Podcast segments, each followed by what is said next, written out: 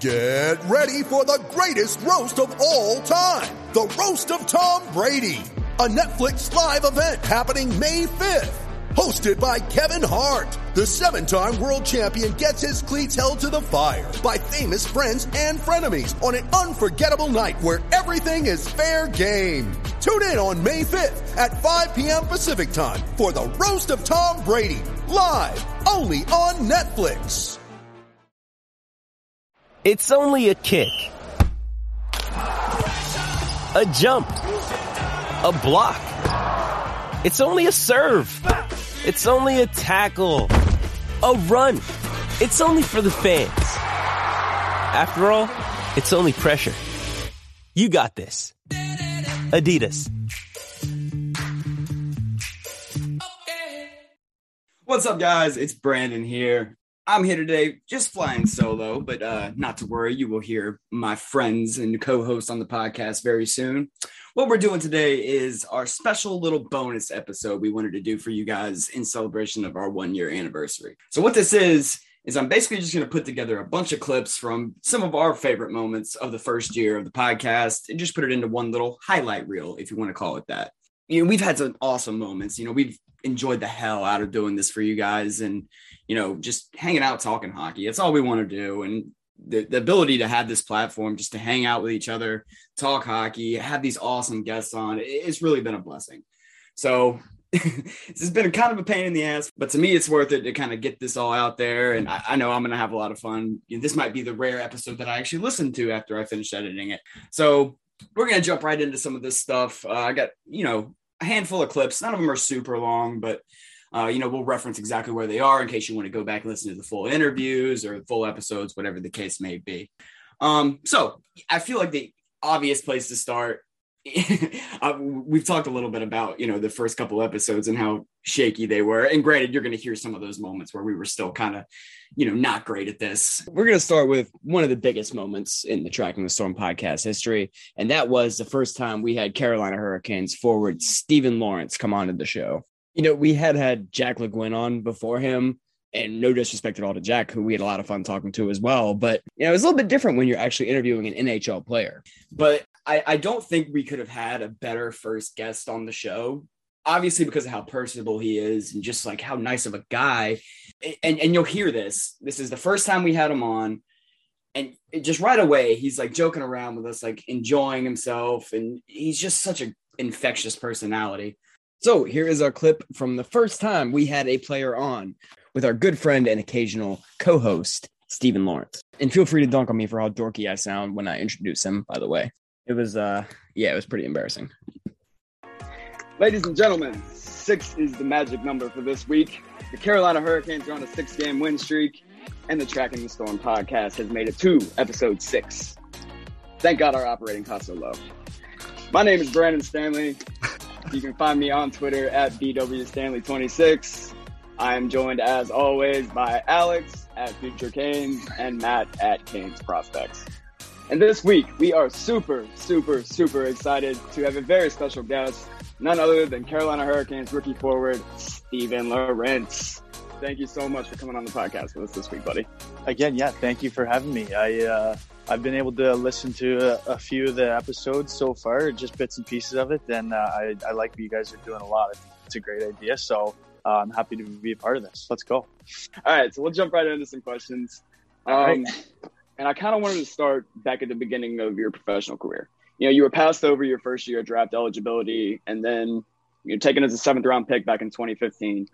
Um, you kind of had to overcome the odds and prove yourself really at every level, but obviously it's paid off because now you're in the NHL and you know earning your role as a real contributor on one of the best teams in the NHL. Um, and along with that, you know, people talk that talk about you kind of always seem to circle back to your work ethic and your kind of like infectious positive personality. So to start, can you kind of just speak to how everything you've been through in your pro career so far has like kind of shaped who you are as a player and a person today?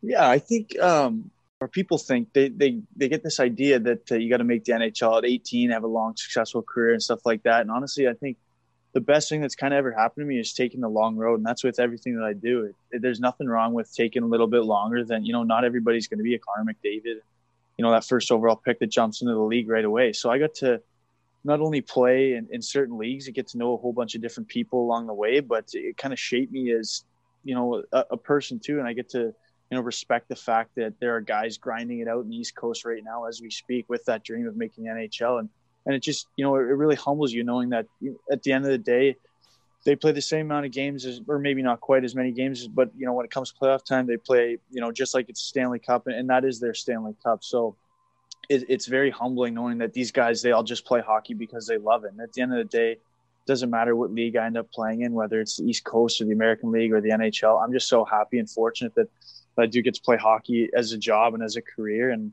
and I get to you know make money doing that. So the money on top that's just a bonus, but I you know it's always been a dream of mine to be able to play in the NHL. And like you said, I was so fortunate that Carolina took a chance on me a year after my draft year. I obviously didn't really have any expectations of going after after my you know my original draft year passed over. So the fact that they did take a chance on me and um, I didn't really know a whole lot about the team or the organization at the time, being from you know southwestern Ontario. I was born and raised a Toronto Maple Leafs fan, so that's all I kind of knew as the Canadian market. But um, ever since coming down here for the first time in 2015, uh, I just kind of started to fall in love with it and being able to to really live here full time now and, and, meet the people.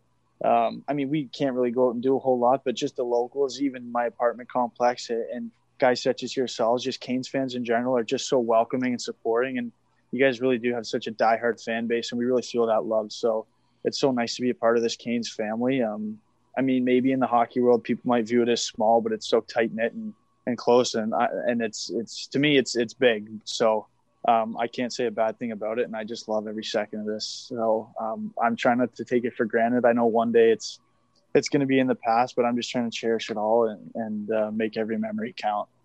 I do have uh, one question for you, and this might, you know, kind of add to the not necessarily the legend, but kind of like the story that is becoming, you know, the Steven Lorentz story as a Carolina Hurricane. You know, um, a source told me, and I'm not going to say who because it might embarrass you, um, that uh, during your draft year in the OHL, you were no more than five eight, five seven ish in your draft year, and now yes. you're what six four. I'm about six four, yeah, 210 pounds, and I think I was drafted at five foot nine, 135 pounds. So I was the lightest kid in the wow. draft, and I remember wow. my draft year, my coach he put those stats on. I think it might have been like 138, but when you're 138 and the coach puts you down at 135, you're like, come on, just bump me up to 140. like I need you to, I need all the favors I can do here. But he, he's like, no, no, like trust me, like I'm doing you a favor. You might not know it now. And I was like, come on, man, like that's that's bull crap. Like just bump me up. Like I, I got to look good here. I got to look like I'm big. He's and little did I know, regardless of the time, 135 or 140 is just your little little, yeah, a little shrimp. But I was fortunate enough. Both my parents were late bloomers, so eventually I, I did take off and I hit that growth spurt the year I played major midget when I, I didn't make the uh, junior B team in town.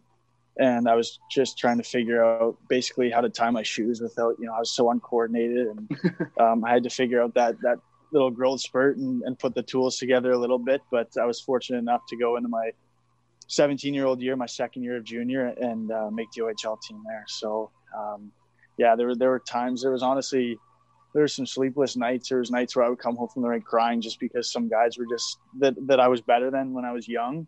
Um, they were bigger and stronger, and they would just knock me off the puck. And I knew it was it was so stressful for me because all I ever wanted to do was play hockey. So when you come home from hockey practice and there were guys that I thought I was better than they were pushing me around. I was just like, come on, when am I going to grow here? Like someone's got to, or something's got to happen here where, you know, I can, I can start beating these guys again. Cause they're just like, this, this shouldn't be the case. My whole life I was, you know, kind of up here and then these guys just caught up. It's like, I don't, I'm not, uh, I'm not liking this too much, but eventually all things fell into place and, and I mean, here we are right now. It's kind of funny looking back, but at the time I definitely was a little bit nervous and upset.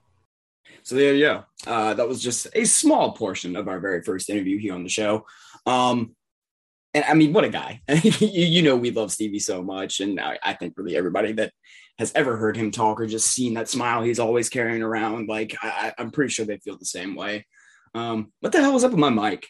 Little as an aside, right there. Uh, I, maybe I wasn't even using a microphone back then. Hell, I don't even remember, but my voice sounded terrible. Um, in addition to not being able to speak properly. if you want to go back and check out that entire interview, it was uh, our sixth ever episode uh, entitled Special Guest Steven Lorentz Season to Date Takeaways and Bad Hits. Anyway, moving on. Well, we're going to stick with Stevie here. I mean, I guess there's really no sense in jumping around. And we, we had a few clips of him uh, we're going to add in here. So, you know, there's no point in going to, you know, Wade Minter or Seth Jarvis or somebody and then coming back to Stevie. So we'll just stick with him. Um, this is from our second interview with him. Uh, and, and I think what sticks out most to me about these is just like, again, it's how well he immediately fit in with us and was just he was just like another co-host. And you know, we've made that joke before that he is like the fourth member of the Tracking the Storm podcast. And again, it's just we just laugh and joke and have such a great time every single time he comes on. Just you know, that's the kind of guy he is. Um, so this part here, you could definitely hear us, you know, laughing, joking, having a good time, and then uh, it, I also thought this was a really cool moment, just him describing his favorite memory from his rookie year. Check it out. You know, one of the many reasons we love having Stevie on, we got all these questions written down. We asked one and he answers like four of them. well, I'm sorry. I, I, didn't mean to. No, no, to, it's to take away from. Uh, absolutely not. yeah, I told, I told, I told, I interviewed Bryce Montgomery tonight, and he apologized for talking too much. Uh, I don't. He's if actually, you if you don't really know nice who, kid. I, I met him at the rink the other day. He's he's a very nice kid. Yeah, Um, I didn't really know a whole lot about him, but I just bumped into him at the practice rink the other day. I shook his hand, and he just seemed like a great guy. So another, I was you know, blown away. Carolina draft pick that's very mature beyond his years, and and, and just a good kid that you want in your organization, right? Yeah, is, Yeah, is he as, is he as large as advertised? yes. He's a big boy. Yeah. Yeah. Well, he, I mean, I he, didn't know he was saying before, like, uh, yeah. he was saying his mom played basketball at Berkeley. His uh, his dad was a D three hockey player. Like, I, I mean, he comes from a family of athletes. His brother at sixteen is already six three. Is he a hockey player? Yeah, he, he he's drafted by London as well. Okay. Um, Some of the Canes fans could keep their eye on, maybe. right. I have no idea. Samel, that'd be but like everybody I've everybody like I've talked to has like said like yeah this is like the nicest kid you'll ever meet so Yeah. but yeah he apologized for talking too much and I'm like no man like please don't Makes our job good. easier. that's what I'm getting at Yeah, love it. It's like, like, we'd rather have you answer all my questions than me ask them right Yeah, they, Right. they'd rather hear the players talk than us. You know what I mean? Of course, absolutely. But um, I think we mostly touched on our, your rookie season in the NHL. But one question we do have: favorite moment of your rookie year?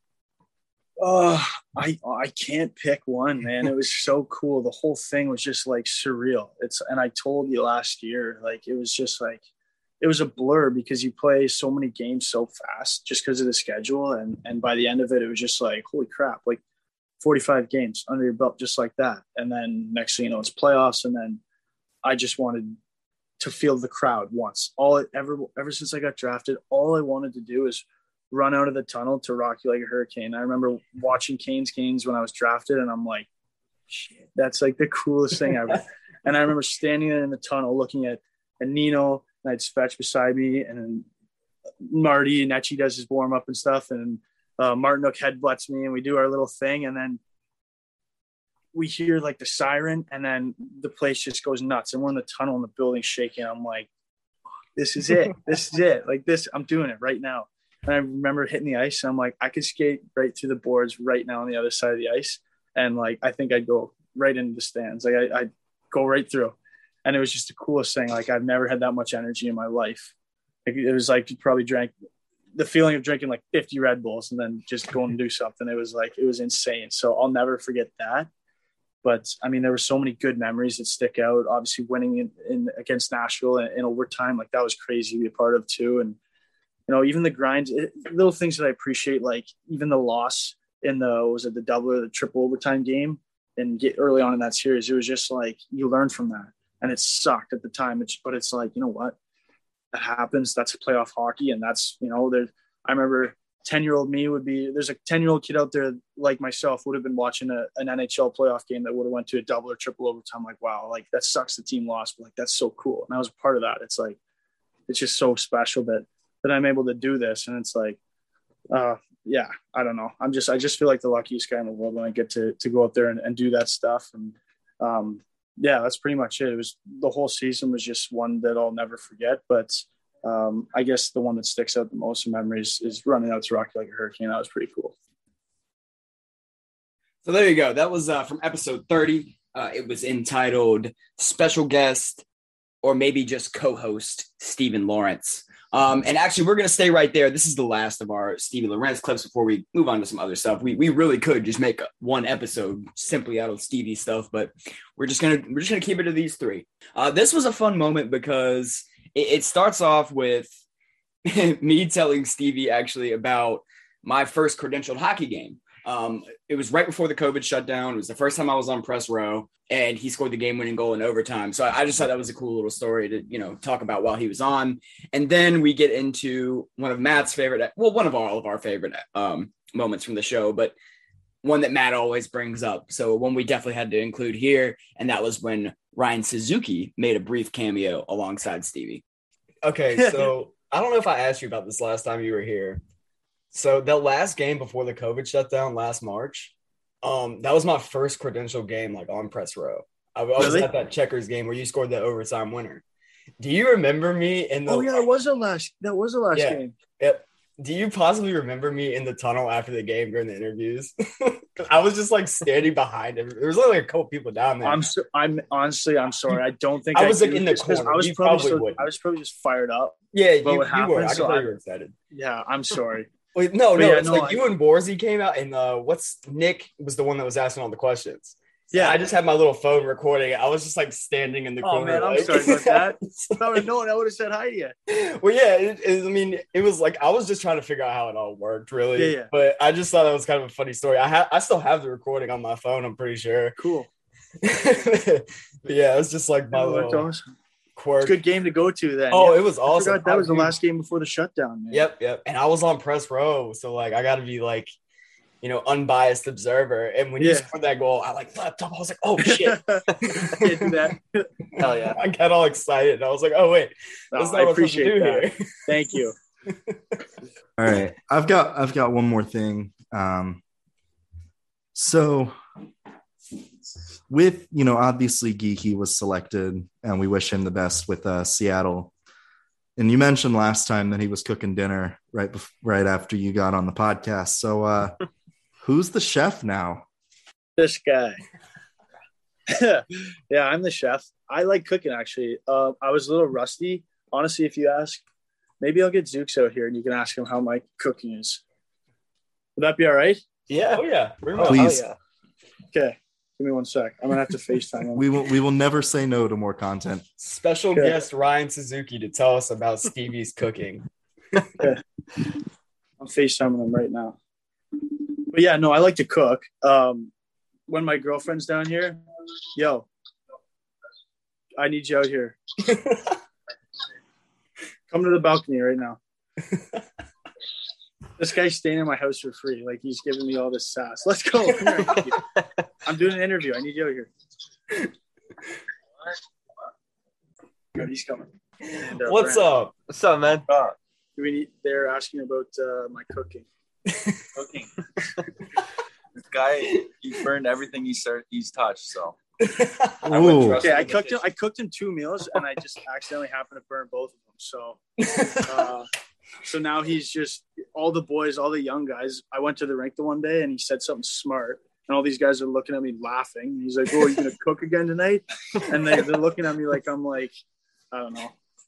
And uh, yeah, this kid's staying at my house for free, and he's he's out here telling all these guys that I'm just a a bad chef and stuff. Well, he I mean. Bad- he he's looks bad he looks alive, great. right? He looks healthy. So I mean, he survived your food at No least. kidding. That- that's yeah, a he good start. food poisoning. He woke up the next day. So. I just, I've just been going out to eat more. yeah. yeah. Adults Yeah, on rowdy. Yeah. Okay. You're good. Thanks for thanks for the Thanks, uh, Ryan. We appreciate your cameo. kids. and there you have it, Ryan Yeah. Suzuki on Kids, Stephen yeah. Cooking. man. Surprise guest on the podcast. Yeah. You think I'm like a babysitter here? So there you have it. I mean, like we said, we could basically make, make a single singular episode just from just from highlights from the Stevie Lorentz interviews. I mean, there's so many great times we've had him on, but we'll move on here. Um, up next, we had, and this is actually a pretty recent one, Hurricanes rookie sensation Seth Jarvis came and hung out with us for a little while. Uh, we had a lot of fun talking to him just about his rookie year, what it's been like breaking into the NHL, and what his holiday was like living with Sebastian Aho and getting to experience a little bit of Finnish Christmas. Yeah, that kind of leads me into another question of who is one player that you kind of model your game around?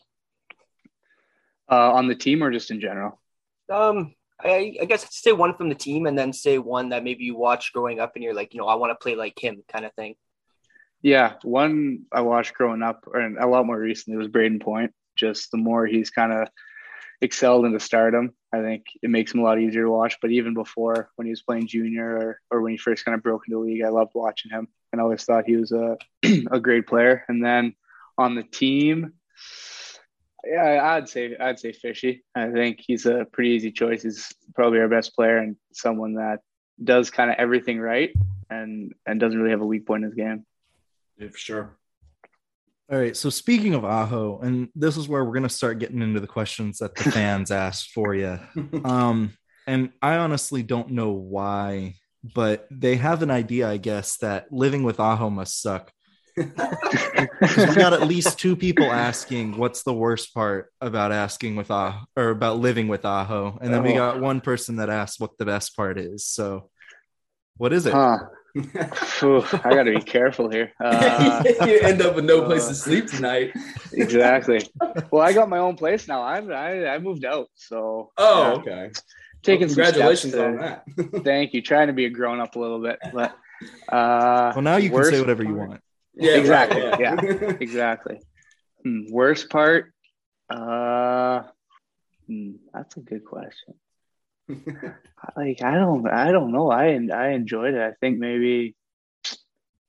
I don't like. I felt like I was the guy that was always messing up around him. Like I was screwing stuff up for him. So I don't. I don't even know what, to say. Like I, I was just doing my own thing, and I, I could. He was, he was awesome to me. The best part would be probably that we had a lot of the same interests, so it made quarantine a lot easier.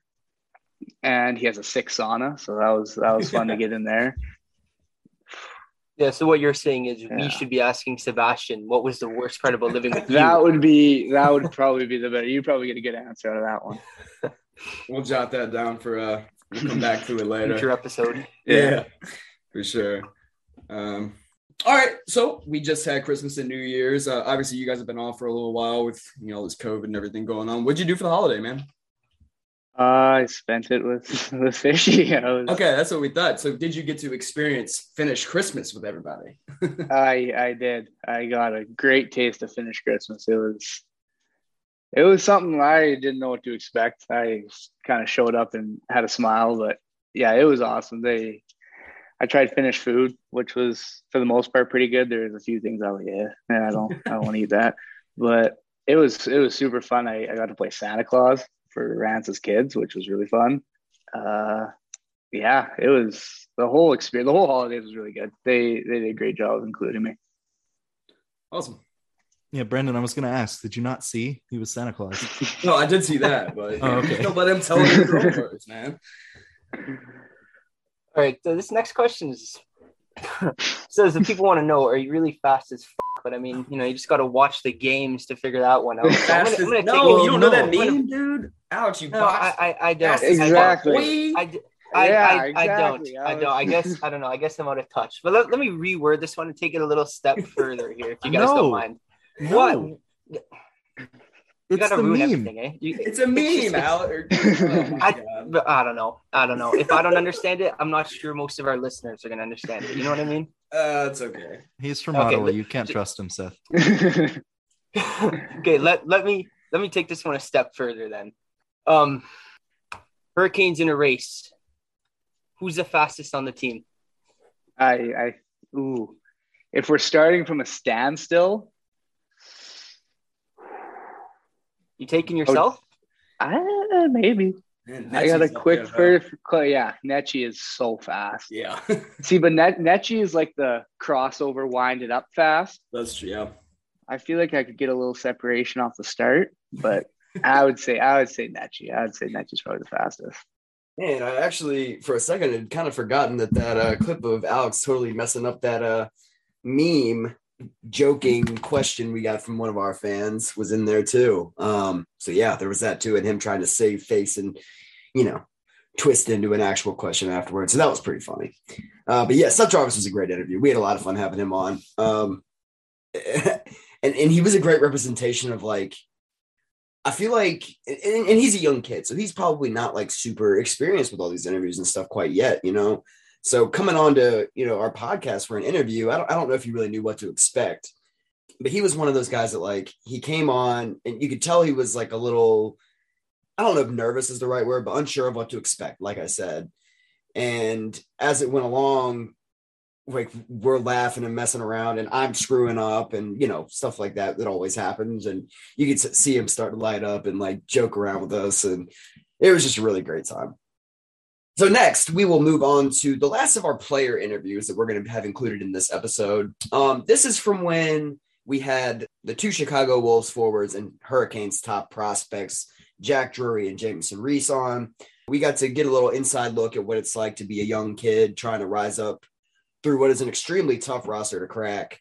And uh, we got to talk a little bit about how they always seem to be under their opponent's skin, too, and whose trash talk game is the best. All right. So, how often do you guys watch the Hurricanes? You guys watch them a lot or, or once in a while? Every every once in a while, like, and I definitely watch the highlights every single game, right? Same thing. Same thing for me. Yeah. Okay. So, I mean, what's it like for you guys to be in an organization that's kind of on this trajectory? You know, they got so much young talent and they're really poised to compete for Stanley Cups for the next while. So, is that like a motivational thing? Like, you really just want to be involved, kind of thing? Or, you know, what's it like for y'all? I mean, it's definitely something that everybody wants to be a part of, but it's obviously tougher to be a part of. You got to work so much harder and and buy into their system so much more and become a reliable player. So I think like with us being in Chicago, they've with obviously like you said, Warzy is such an intense coach. He's obviously on us all the time and, and make sure that we're playing at, at our top game all the time. You know what I mean? So I think we're in a good spot. For sure. Uh, yeah, I think it's uh, it's certainly motivating. I think the culture there and the fans make it motivating. Uh, how much it's growing there and how popular it's becoming. Um, but I think as a pro athlete, you got to do your best to just stay in the present moment uh, and live day to day. And like Reeser said, you know, we're in Chicago right now, and we just got to do our best uh, each day. We're in Chicago to get a little bit better and help the team in Chicago win. And then, you know, when your number's called or when your time comes to to be in the NHL, uh, you step up for it then. All right. So, I mean, one thing I want to ask, and you know, this is a little less serious than you know some of the other questions, but like, seems like anytime I watch Wolves games or if I read the tweets, it's like Rees just got cross checked in the back five times, or somebody's hitting Jack Drury after the play, and you know, there's a scrum involving you guys. So, like, what do you guys do to deserve all that hate out there? Is it just the intensity that you guys play at? You know, do you try and give a little extra slash after the whistle? What is it? just grinding. I think like just the boys working hard. Like, I mean, you want to be on the power play too, so work hard, piss them off, and maybe they do something a little extra. And you know what I mean? I don't know what I do. I I've heard Reeser out there though. He's pretty gutless when he says to other guys. There's a line, and Reeser's not afraid to walk it. So that was actually the next question: is how good is you guys' chirp game? Research best on the team. Mine's not. No good. chance. No chance. This one is Bacher. Bacher, yeah, that's, you're right. That's actually kind of funny. I mean, you can ask him if he's seen any more lizards in his room. Oh god, we were actually just talking about that. Oh man, we just talked about that tonight. That's funny as hell. All right, guys, we got plenty more here for you that we're going to get to in just a second. But as you know by now, we are a proud partner of the Hockey Podcast Network. So let's take a minute and get a word from DraftKings. The moment we've been waiting for since September is finally here. In honor of the big game, DraftKings Sportsbook, an official sports betting partner of Super Bowl 56, is giving new customers 56 to 1 odds on either team. Bet just $5 and get 280 in free bets if your team wins. DraftKings Sportsbook is now live in New York, meaning you can bet from almost a third of the country. If Sportsbook isn't in your state yet, play DraftKings Daily Fantasy Football Contest for Super Bowl 56. New customers can get a free shot at a $1 million top prize with their first deposit. Download the DraftKings Sportsbook app, use promo code THPN, and get 56 to 1 odds on either team. Bet just $5 and get 280 in free bets if your team wins. That's promo code THPN at DraftKings Sportsbook, an official sports betting partner of Super Bowl 56. 21 and up minimum age and location requirements vary by jurisdiction. See DraftKings.com slash sportsbook for full list of requirements and state specific responsible gaming sources. Void where prohibited. Gambling problem? Call 1 800 Gambler. In Tennessee, call or text the Tennessee Red Line at 1 800 889 9789. In Connecticut, call 888 789 7777 or visit ccpg.org slash chat. In New York, call 877 8 HOPE New York or text Hope New York at 467 369.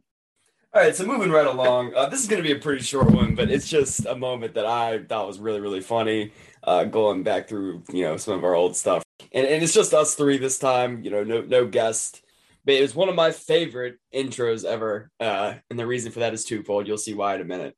And even after our little, you know, cold open, like we always do, that Matt normally does.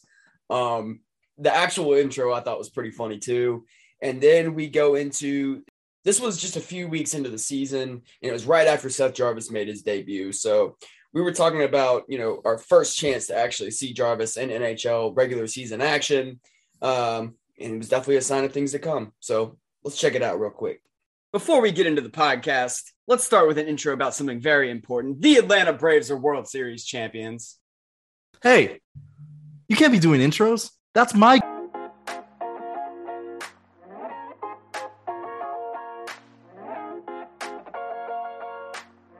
What's going on, ladies and gentlemen? Welcome back to another episode of the Tracking the Storm podcast.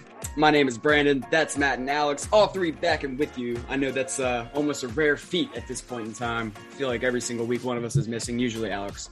Um, I did you all a favor last week. All right, I did you all a favor. I saved your ears from, you know, that that embarrassment that was going on. Oh, it's Um, okay. Nobody actually cares. It's fine. Uh, you know, I- I'm sure someone out there does. Probably maybe one or two listeners at least. Well, you're back now. Hey, that's yeah, Hayden Flurry cares. That's all that matters. There you go. All right. Well, we are back in action. Um, we are actually recording. By the time you guys will be hearing this, the Hurricanes will have played their ninth game of the season against the Chicago Blackhawks. Uh, that is going on, or the puck is going to drop on that in about an hour from right now. Um, but we have plenty to talk about this week. Um, we had an impressive NHL debut the other night that I'm sure is going to get a lot of attention right here. Um, Frederik Andersen was named the NHL's third star of the month, very deservedly so. And uh, yeah, well, lots of other stuff to get into too. So why don't we just start right there with Jarvis, as a matter of fact. Um, he only played about 10 minutes in his NHL debut the other night against uh, against the Arizona Coyotes. Um, and he was playing on the fourth line, so he's playing with Stevie Lorentz and Derek Stepan. Um, but I would say he was really, really impressive. He had probably could have had three primary assists in that game alone. Uh, he hit And a goal. yeah, well, and the goal. Yeah, that's right. Yeah, I had that punch chance right in front of the net that looked like an empty net, and uh, Dimitri Jaskin was just in the way. Really, like happened to be floating through the crease, and that was something I noticed. Oddly enough, this is just a little aside, but I felt like all night long the Coyotes were just jumping into their net. Like Gostisbehere was in there twice, just laying down on the goal line. Like it's it seemed like they were just doing a very very severe version of crashing the crease, which a lot of teams do that. You know, when the puck goes to the middle of their ice, all their forwards and everybody seem to really cram the middle of the ice to you know just be there for support. But it seems like the Coyotes took that to another level and were just jumping into the crease like crazy. And I was like, what the hell's going on here? Yeah, yeah. Just put your defenseman literally face down in the net. That's new age defending. Right, right. Amen. Seriously. You gotta But, do what um, you gotta no, do. I- mean, Jarvis was definitely making plays all over the ice. Uh, could have had, again, four chances. You know, two, one from uh, Jordan Staal where he fed him down low for a stuff chance that nearly went in, and then uh, two for Stevie Lorentz. Um, he just was unable to capitalize on. Um, so, what did you guys think about him, and what do you think we're going to see out of him moving forward? Do you think he's going to end up spending most of this year if he stays in Carolina on that fourth line, or do you think he's going to kind of force his force Rod Brind'Amour's hand into giving him some more ice time? So there you go. I won't uh, play too much more of that. You can, you can go back and listen if you'd like. It's from, like I said, just a couple of weeks into the season. It was actually episode 38. Um, the Hurricanes run a nine game winning streak, and obviously Jarvis had that super impressive debut. A lot of, you know, foreshadowing in that, you know, Jordan Staal flubbing chances. We are still seeing that, unfortunately. Um, and Jarvis, I mean, hell, it was one game, but we were already considering the fact that he could probably stick in this league and was probably going to force his way up the lineup. Obviously, we see that now. He's now playing on the first line and has really been fantastic. It's crazy. His stat line actually could look way better considering how snake bitten he's really been. You know, even from that first game, he could have easily had four points. And um, he's just really continued to build on that and has really put forward a great rookie season. So now we're going to move on to some of the more fun personalities, you know, around the Hurricanes, not actually affiliated with the team. I well, I guess not officially, uh, but the PA announcer, I, I guess you could say he's still officially, you know, affiliated with the team. But we had Wade on, and everybody knows Wade. Just a great personality, so much fun to talk to, and we had some really awesome moments from this interview. So let's take a look. This is kind of a two-parter. One, I want to know what the your absolute favorite part of your job as the PA announcer is. And two, I want to know what your favorite specific moment since you've taken that job, uh, like team related. Um, what was the best moment as you were, you know, behind the box or in the box, if you want to call it, um, in inside in the, the box, box, or the metaphorical box, right? Um, you know, my favorite part of the job we've touched on earlier, but it's just knowing that the stuff I'm doing is is going to be a part of people's memories. Like, you know, parents and kids growing up, going to hockey games, you know, they're going to somewhere have a memory of me, you know, doing my thing that I just do and don't really think about too much um, as something that's going to be very important to them. And that is is something that means a lot to me. And people have come up to me and say, you know, my my kid's in college now, but you know, when he was in high school, we've come to Canes games and we always love listening to you, you know, do your goal calls, do the Canes win, like all that sort of stuff. And, you know, that people uh, saying the names along with me, um, you know, people supporting me when weird things happen uh, on the mic, and you know, I uh, I just have my soul leaving my body because I missed the one minute. No. or I show up on the Tonight Show of all things. Like you know, I lead a real weird life, and and I don't take any of it Wait, for granted. That's why that, we was, didn't even ask about for... Grace Moretz and all that. Yeah. Oh yeah, and then yep. you you were on ESPN. I was on Sports Center uh, right. for scoring a goal in the 2016 alumni game and calling my own goal on the mic. That's right. Um, in, in you know in this business, no one is is guaranteed a long career. Um, you know, new new game production could come in and decide they want a different sound of the game, and you know that's the end of my run. Um, the the guys who've been doing it for 20, 30 years are few and far between, and that's just kind of the nature of the business. But you know, knowing that, I show up to every game not knowing if I'm ever going to get another one. And you know, I try to try to give my best every single game and enjoy it and just experience the joy of being there and doing it. And if I'm loving what I'm doing, then you know, my goal is that everyone else will love what I'm doing, and I'll do it as long as they'll keep letting me in the building. Um, and as far as kind of my favorite moments, uh, there are probably two on different ends of the spectrum. One just kind of like you know almost bringing you to tears and one that was just silly.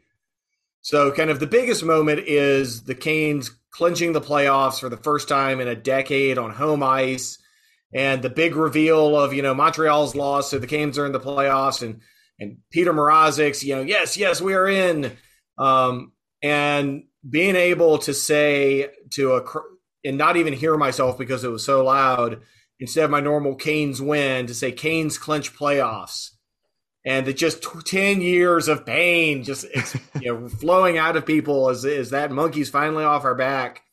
Um, that is probably the most powerful moment to just that that whole kind of 10 minutes of you know winning a game that'll put you in the playoffs getting the help you needed the crowd realizing the players realizing and being able to cap it off is, was uh, was certainly a very big moment.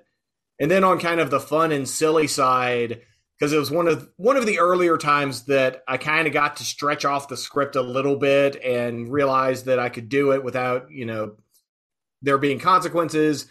Is when um, Justin Faulk scored the third goal of the game uh, on a power play, which unlocked both like Papa John's, uh, Bojangles, and Moe's. And I got to say, you know, uh, you know, Justin Faulk, you know, Hurricanes goal, blah, blah, blah. That's a fat trick. so I got to announce the fat trick live in the in the audience. I was like, are they going to yell at me for doing that? And they didn't. It was funny. Um, so that was, and I got to go on like Adam Gold and talk about it the next day, and it was it was it was cool. And that, but that was like one of the first times that I kind of pushed it a little bit, uh, but with good intentions to make it entertaining. And I think that's kind of allowed me to do some of the other stuff that I've done in you know subsequent years to to try to make the show fun and entertaining. I still wish they would have let you call the doctor every time. I know. I got it. Got it once. Um, fun story there. Uh, so during, uh, so Derek Ryan on the team for a couple years, and you know his nickname was the Doctor, Dr. And so he scored a goal one time, and I was like, you know, Carolina Hurricanes goal scored by number whatever he was wearing, the Doctor, Derek Ryan. I remember that. And immediately my game production is like, don't do that. okay, cool. I tried. I tried. Um, so a couple months after the fact, the Canes had their Canes Bash fundraiser, uh, where the players and fans can go and hobnob and stuff. And so I'm there, um, you know, just kind of off to the side with my wife, not not doing a whole lot. But and at one point, I see Derek Ryan kind of off by himself. So I go up to him and I was like, "Hey, uh, Derek, I'm Wade. I'm the team's PA announcer." He's like, "Oh, hey, how you doing? It's nice to meet you." And I was like, "Hey, I got a question for you." Um, and so a little bit of a weird question, like you players on the bench, like when I say stuff, do you hear it or are you just like so locked into the game at that moment that it's all background noise? Like it just kind of, you know, there's sound, but you're not paying attention because you're so dialed into the game. He's like, no, we hear you. It's like, all right, uh, follow up question. Um, did you hear me when I called you the doctor, Derek Ryan, when you scored that goal? He's like, yeah, I heard you. He's like, the guys on the bench were giving it to me pretty good with that. I thought it was funny though. I was like, all right, cool. Now I know. Now I know. So yeah, this this episode was obviously pretty recent too. It's actually episode 45 if you want to go back and listen to the whole Wade interview. Um, but I do have one more moment I want to add in this. Um, and just it was just more in the like the heartwarming variety and just kind of shows how great of a guy Wade is. But we asked at the end, you know, it was the holidays. What is one gift you would get for the Hurricanes? Thinking like, I don't know, a top six forward or something like that would be. I mean, maybe he's not going to say something like that because he is affiliated with the team and you know he's not going to say oh you need anything. Like obviously the team is fantastic how they are but you know we kind of gave him free reign to go anywhere with this and i just thought his answer was awesome. So let's listen to that. All right. So last question uh, i think that we have for you here is you know it's obviously the holiday season. If there's one thing that you could get this carolina hurricanes team for christmas it can be whatever it can be an actual gift it can be you know like top six help it can be you know anything you have free reign over this. What would your gift be and why? Uh, well, clearly the obvious answer is the Stanley Cup, so I'm not going to go there. Um, I mean, but, you, you, can know, go there. I can go there, but that, we'll take that, it. Everyone will go there. Um, you know, I think what I would, what the thing I would give them is uh, just a a deep understanding of how much the team means to this area because you know none of them are from here um, you know either from north carolina or you know quite often from the us they're here on a stop in their career and hopefully it's a long stop for a lot of them. Um, you know every, the ice looks the same in every building right? Um, but you know, for for a market like this, I, I, really do feel like, and Matt, you touched on that earlier. The the bond with the team and the fans really does mean something to the fans. And, you know, I, I know the players appreciate it, but if I could, you know, give the team any one gift, it's really just kind of that deep knowledge of how much what they do to to bring the community together to give us something to cheer for in a couple of years that have not really had a whole lot to cheer for and you know how much we want them to succeed as as people and as players uh you know just kind of a, a brief glimpse into the fact that they've got so many people here who uh, are pulling for them and really care about them. I think that would be a really good gift because I've had a couple of glimpses of that as well, and it means a lot to me. And you know, I think if if that gift was bestowed upon them, like you know, what you're doing here, yeah, it's hockey, it's a job, it's a sport, um, you know, but it's it's a lot more than that for a lot of us on the big level, and you know, just that knowledge, I think, would be a great gift. And finally, we are going to wrap up here with one of our favorite interviews. It was one that we were really excited about, and probably one of the more nervous uh, interviews we had. And we've actually had him on twice now, so we've got a little bit of a rapport with him. But this is with uh, Hurricanes assistant general manager Eric Tulsky. Um, I mean, we all know how smart of a guy he is. You know, Harvard educated, analytic guru, um, known as just one of the smartest guys in hockey. Um, and apparently a candidate for the GM role with the Chicago Blackhawks. We'll probably get into that next week. But I thought this was just a really cool clip because we talked about, you know, what the Hurricanes look for in a player. And I thought it was really telling and a big reason behind, you know, why they draft so well lately. So let's take a listen to that. And also at the end, his promise to the next five Stanley Cups. Kind of speaking about the players that, you know, we brought in. Um, when Aaron Schwartz was on the podcast, he mentioned, you know, the team was looking to get better in the corners, both in the defensive zone and in the offensive zone. But I do kind of want to talk about, you know, in that same vein, you guys brought in Ian Cole, who, at least judging from both his past history and what we've seen, and I think two preseason games, if I'm not mistaken, he's looking like that guy. Can you just kind of speak on what the mindset was for bringing him in? Yeah, I mean, um, he's a veteran player. He brings a lot of um, a lot of defensive presence to the game. It, you know, he will settle things down on his pairing, and I mean that physically. I mean it in terms of pace. I mean it in terms of you know, sort of in every way. I think having him there on the bench and on the ice will help settle the team down. Um, and we play this frenetic style, and it can be really nice to have that counterweight. Um, and the flip side of that is we do need people to be able to play quickly, both with their feet and with their mind, and he can do that. Right? He's not somebody who needs everything to be slow around him. He can play at the pace, um, and he has the defensive instincts and the mindset to make sure that we keep the game under control. We've got we've got Mr. Kane's prospects on the on the podcast. We've got Mr. Future Canes. You knew some prospect questions were going to come. Um, you know, over the last at least five years, uh, the Hurricanes have definitely established themselves as one of the best drafting teams in the NHL as far as taking, you know, taking chances on guys that might have some red flags or size issues or you know, you guys just draft the best player available, regardless of any flaws that you know um, the average scout or team might see. Um, and, and, you know, obviously, it's turned out pretty well with the Hurricanes having one of the top prospect systems in hockey. Um, so why don't you just take us through kind of what you know without without dumping the secret sauce because we we, we don't want to we don't want to let the NHL catch up here, but what what are some things you guys really look for when you're scouting and and things that you would say are important um, leading up to the draft?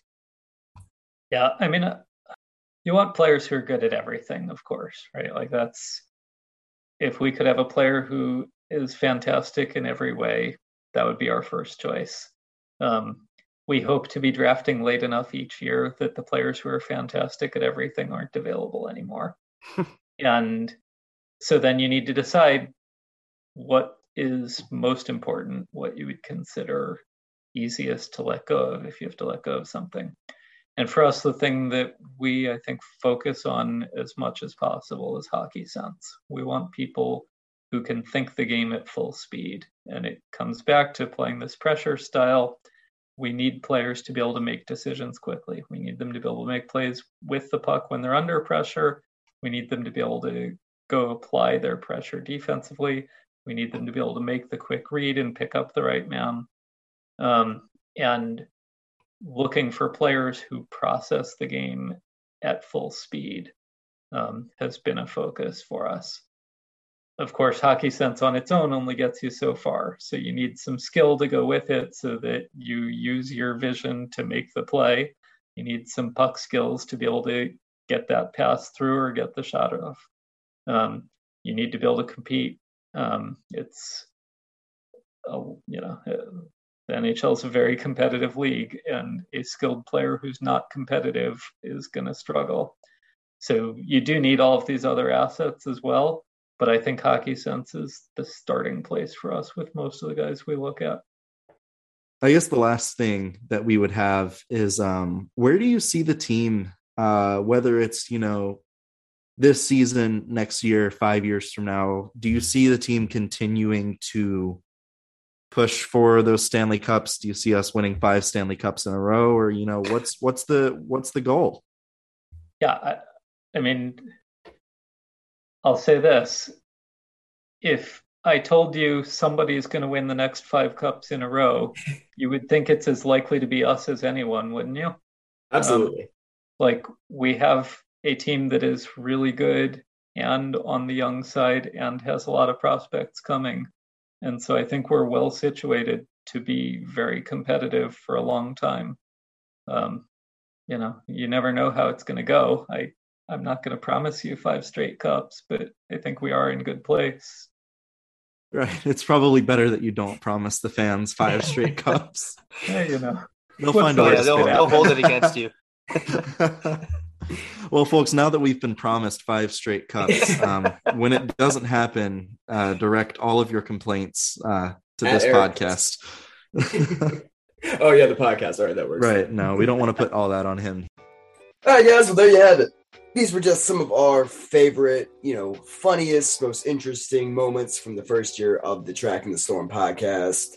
Uh, once again, you guys really do have no idea how much we appreciate all the support we've gotten. Uh, you know, we're just three hockey fans, like a lot of y'all, that love talking about the Hurricanes. So it's it's just been a blessing for us to be in this position where we get to talk to all these awesome people and you know interact with you guys. Like it really is a joy to do. So we just wanted to put this together as a little bit of a thank you. And we hope you guys enjoy it as much as we did in recording it and putting it together. Um, we will be back to your regularly scheduled Tracking the Storm podcast programming this week with Scott Wheeler of The Athletic. We're looking forward to talking to him about his team farm system rankings. Uh, he did recently have the Hurricanes as still a top 10 pipeline across the NHL. Pretty impressive, as we've said for a team that has been picking really late and has seen a lot of graduations recently. So until then, and as always, it's a great time to be a Carolina Hurricanes fan.